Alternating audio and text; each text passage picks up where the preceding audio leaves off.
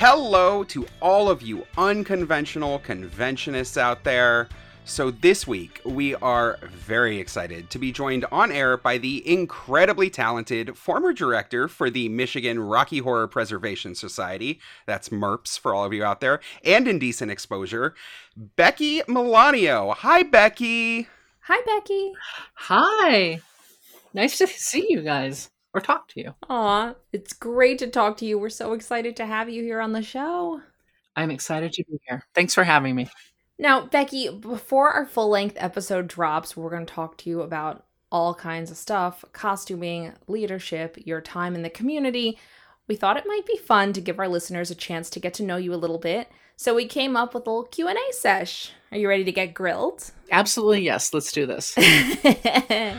All right, Becky, first question we ask everybody. So we'd love to hear your Rocky Horror origin story. How did you first get involved with the shadow casting community? How'd you become leadership? Just run it down for us. nineteen eighty-one, I had the opportunity to go to see this weird movie called The Rocky Horror Picture Show. Had no idea what to expect, and I kept going over and over. Clearly, I liked it. My seventh time in, they're like, come back next week, be a Transylvanian, and you can time warp with us. So the following week, I go traipsing down there to talk to the cast leader. She looked at me and said, she'll do.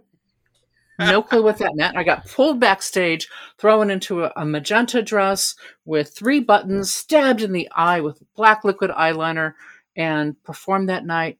A few months later, I joined cast, and Indecent Exposure became my cast until we retired in nineteen ninety-five. I've played every part in the film except for Janet, but Columbia is my favorite.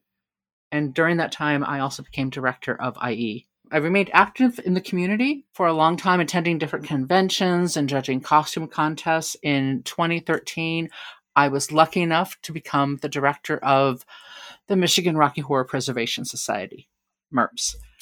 In twenty twenty-one, I stepped down as director. We incorporated MERPS as a nonprofit organization, and I'm currently serving as its chief operating officer, and I'm a member of its board of directors. And I make a few costumes here and there. Right? I'm also currently the chief theme night coordinator for Barely Legal in the Bay Area. Wow. Now that is a resume. And you didn't even put the best stuff on there. You just got an Atlas Award from the community. You're in Creatures of the Night two, Sal Piro's book. I mean, you've just been around this community for so long, and we are just so happy to have you on the show today. I've been around the block a few times. But before we get to all of the, uh, you know, the modern day stuff, the Creatures of the Night two, you know, super, super current. Could we go back to, like, your roots? We want to hear about your first experience seeing a shadowcast performance. What drew you in and made you decide that this is what you wanted to do with your weekends forever? It feels like forever. I, honestly, it was the people. It was the entire Rocky Horror community at the U C Theater, you know, being like just immersed, a complete, you know, back in the old days, this immersive experiences didn't really exist. And this was an opportunity to become completely immersed. And it was just the ability to have like a wide variety of people to hang out with and become friends with and build these lifelong friendships. That's what keeps you going back to Rocky time after time again, is the ability to have wonderful friendships that last forever. Absolutely. I know that that's the reason that uh, I'm in the community, and a lot of people share that same same opinion that, you know, Rocky's here is a thing we love, but it's the people that keep us coming back. Absolutely. All right. So you're on a cast. You've been blinded by liquid eyeliner.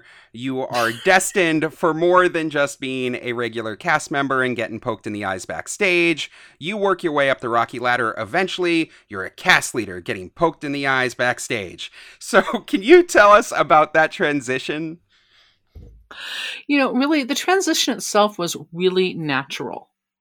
It really was natural. It was more challenging last year transitioning from not being a director, because when you've been a director since the nineteen hundreds, right? Yeah. No longer being a director is, is a little bit more challenging, because you want to like jump out during rehearsal and help. And, you know, you don't, you let the current directors run with that. So it's been, a, it's been a, a good transition to still be part of leadership and still be able to contribute. Yeah, that's great. A, a bit of, oh, shoot, I got to take my hands off the wheel and let it go, you know, kind of thing. Exactly. Exactly. Yeah. Wow. That must be just daunting. I can't even fathom. Jeez. But yeah, no, it's good for the, the current leader to have somebody who's so knowledgeable there in their corner for them, like to know that you're around if they need help or guidance or support. That's got to be really reassuring. The current board of directors, they're a great group of people. I've been incredibly fortunate to be able to have two really solid boards of directors, both with Indecent Exposure and MERPS. And uh, this latest iteration, we make a fantastic team. That's great. When you got people that you can work with, that can all have the same kind of vision, you know, I mean, everybody's not going to agree all the time, but uh, when when you work through problems, it's it's just so satisfying to get people on stage and put on a good show. Absolutely, yes. Whether it's a theme night or a regular show. For sure. Okay, Becky, last up here, we would love for you to tell us about the best way that being a part of the Rocky Horror community has affected your real life. I was hard-ass director with Indecent Exposure. You know, give me your character analysis. I gave them notes after every meeting until like four a.m. You know, you stepped backwards instead of forwards. You used your left hand instead of your right hand. Very, very particular with them. There's a saying that everything comes back to you, and it's incredibly true. In two thousand nine, I was diagnosed with stage three colon cancer. And during those times when I felt like giving up and stopping either my chemotherapy or my radiation treatments, it was Indecent Exposure that kicked my ass and gave me the strength, encouragement, and love to be able to make it through those difficult times. Without them, I know that I would not be here today. And then, you know, in just equally in twenty thirteen, when Faith picked up the phone and said, I'm starting a cast in Michigan. Can you come by rehearsal and give us some tips and tricks? And I said, sure. And I showed up and I and I never left. I mean, Faith wanted to start a cast. And what she did is she created a family.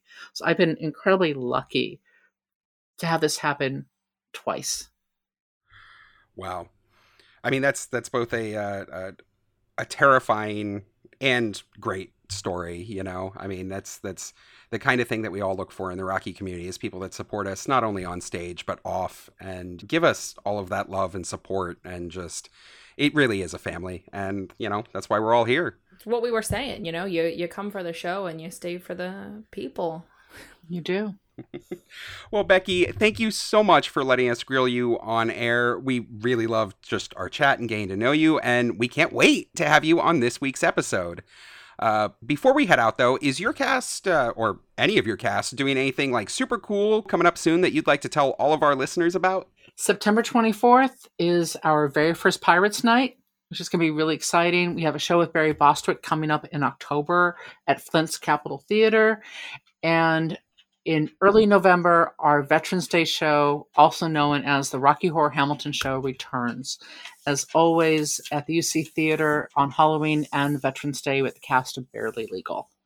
All great shows, not to be missed. I That's love it. That's so exciting. Make yeah. us want to come out to the out to the West Coast and see some of this. And of course, if any of our listeners want to check out any of these upcoming performances with MERPS or Barely Legal, we strongly encourage you to check them out. We will have them all linked for you in our show notes. And Becky, thank you again so much for joining us. We're really looking forward to um, getting to chat even more with you on our next episode. Thank you both so much. If you want to hear more from Becky and us, be sure to tune into this week's episode of Rocky Talkie Podcast, where you'll hear all the latest news and updates from the Rocky Horror community. We'll talk to you soon. Bye. Bye.